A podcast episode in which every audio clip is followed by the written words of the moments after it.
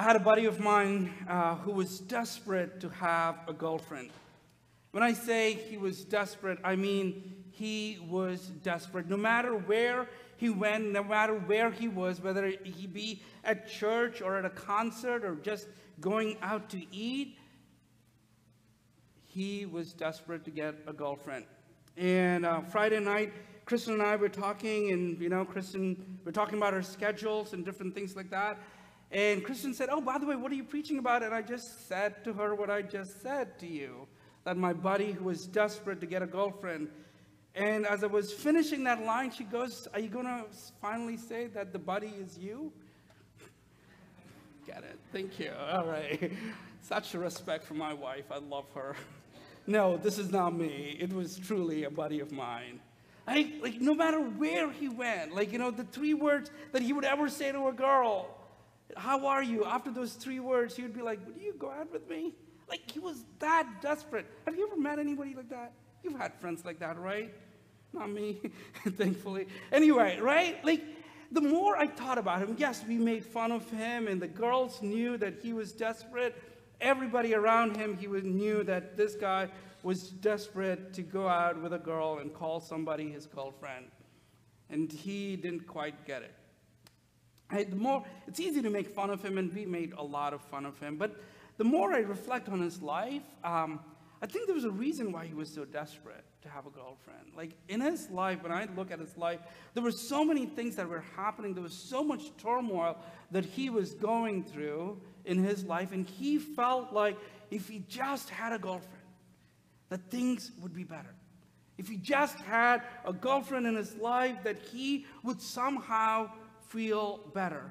Somehow he would have control over his life by having a girlfriend in his life. And that desperation led him to his action. So this morning, I want to pause and ask ourselves this question as we look at this What is it that you're desperate for this morning? What is it that you are desperate for in your life uh, that you want so bad in your life? And I think there are two kinds of things that we might be desperate for, and I want to parse them. Uh, one is something that we can control.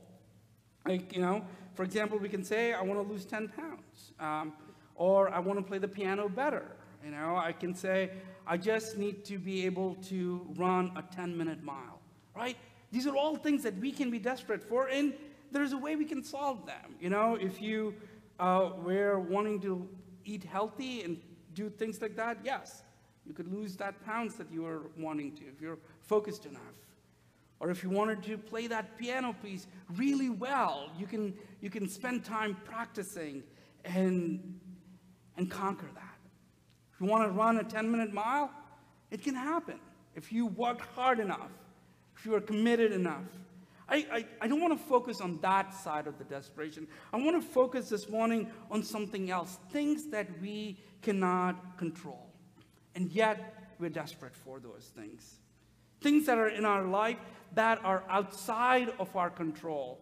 For example, a broken relationship that we just cannot change. The other person needs to love us back. And when those relationships that are dear to us are broken, that is extremely painful. I've been with uh, individuals who were desperate for that relationship to be restored and they were longing for that.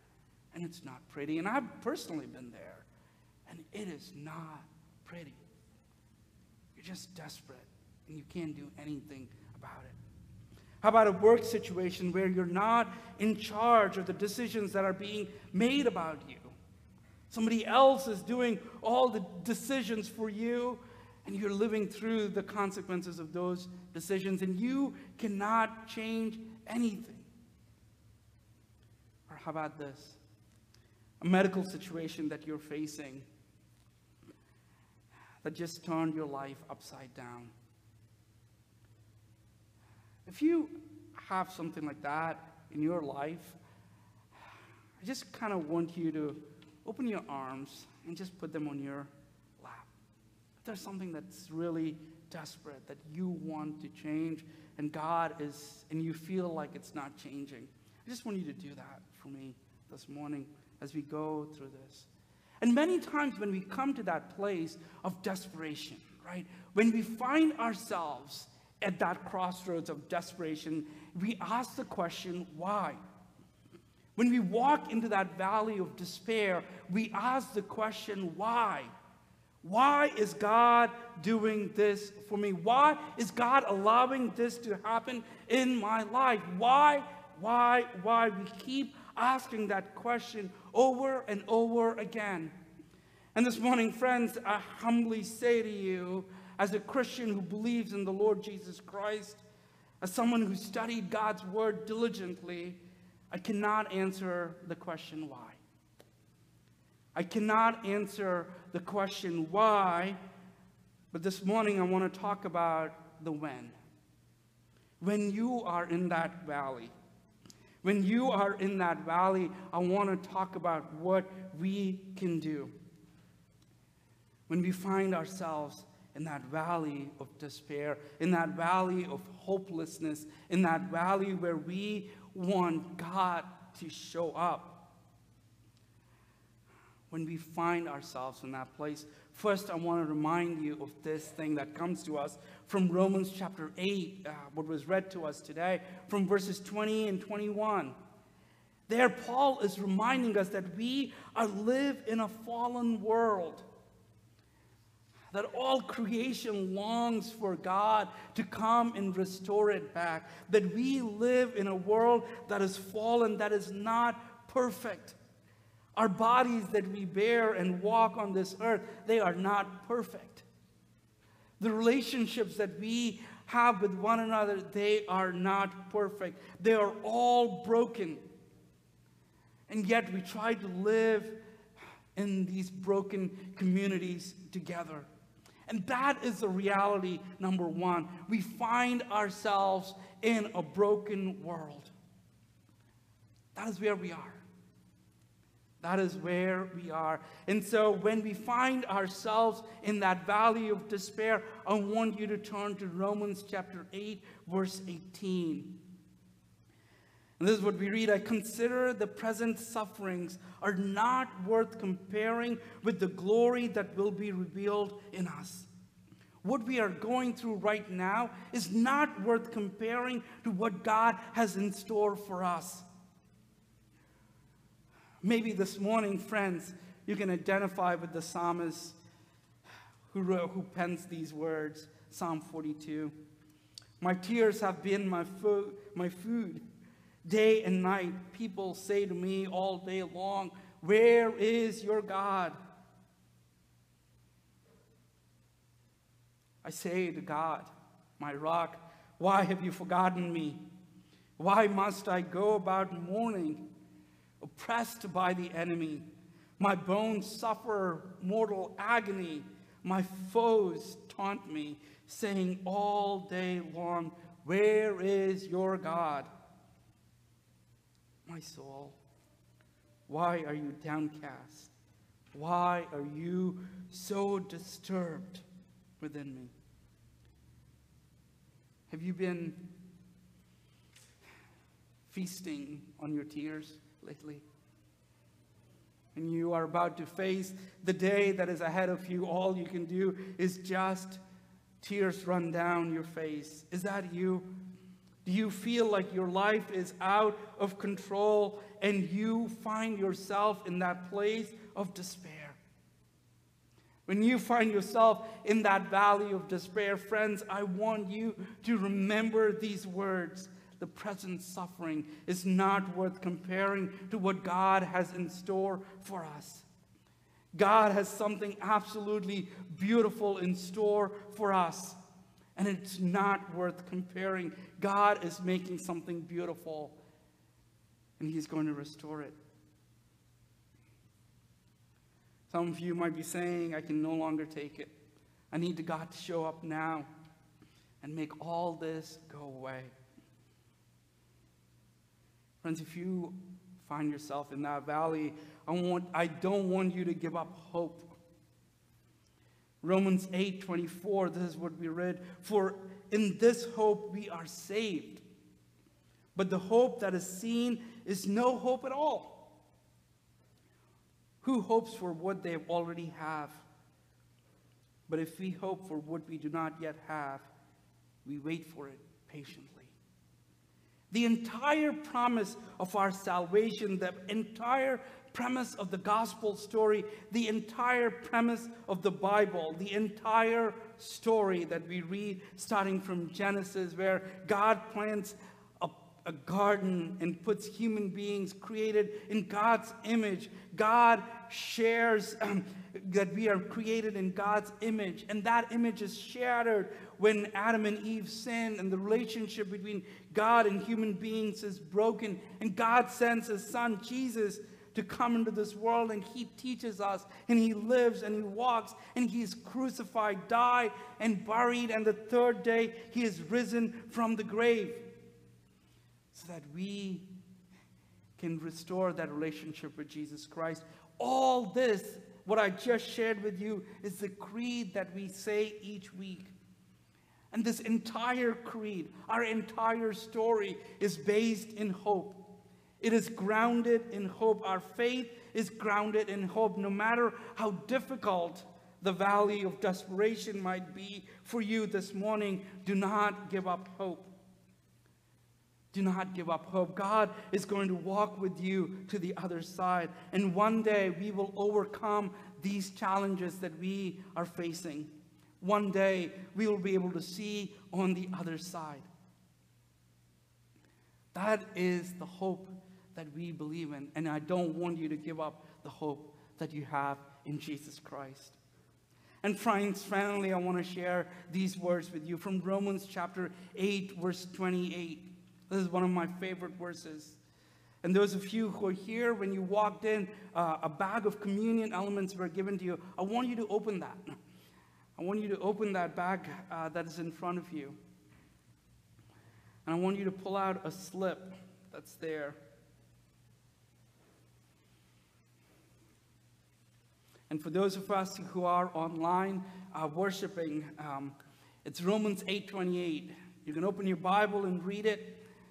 You can do a Google search, Romans 8:28. You can find it on your phone, your tablet, whatever. I want you to hang on to those, to those words. And I want you to keep them in your palms. And this week, friends, I would love if you could memorize these words. I would love for you to memorize these words. And we know, and we know that in all things God works for those. And we know that in all things God works for the good of those who love him, who have been called according to his purpose. I would love for you to memorize those words. And we know that in all things God works for the good of those who love him. And we know, I want to focus on those words, and we know, and we know. I really want you to remember these words. And we know. Have you ever heard that phrase? Someone say to you, I hear that all the time when I'm in an argument with my daughter, Samara. Kristen starts by saying, and you know that's your daughter, right? Like, you know who she is, right? And usually that conversation ends with the saying, and she's just like you.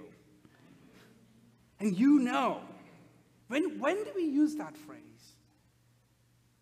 And you know. We use that phrase when we forget something that is crucial to who we are. You know that. You don't reveal something absolutely new and say, You know. No, you don't do that. You say, You know, to remind you of what you already know. Right? Isn't that simple? Yes. Please not. Thank you. You know. You know. Here, Paul is reminding us, Paul is telling us and saying, You know this about your God. You know this about your God, that God will work all things for good. God will work all things for our good. We worship a God who's working. We don't worship a God who's idle. But, friends, we are worshiping a God who is working. Please remember that today, that we worship a God who is working, who is putting together something good. When we find ourselves in that valley of desperation, we want to be reminded today that we worship a God who is at work. Right, even in the midst of that valley that you sit in. Even in the midst of that brokenness that we find ourselves in, we know that we worship a God who is working. Friends, God is working in your life. Please don't ever forget that. God is working in your life. We know. We know. This morning I brought some figurines with me here. These are very, very precious to me. I'm going to tell a story for each one of them.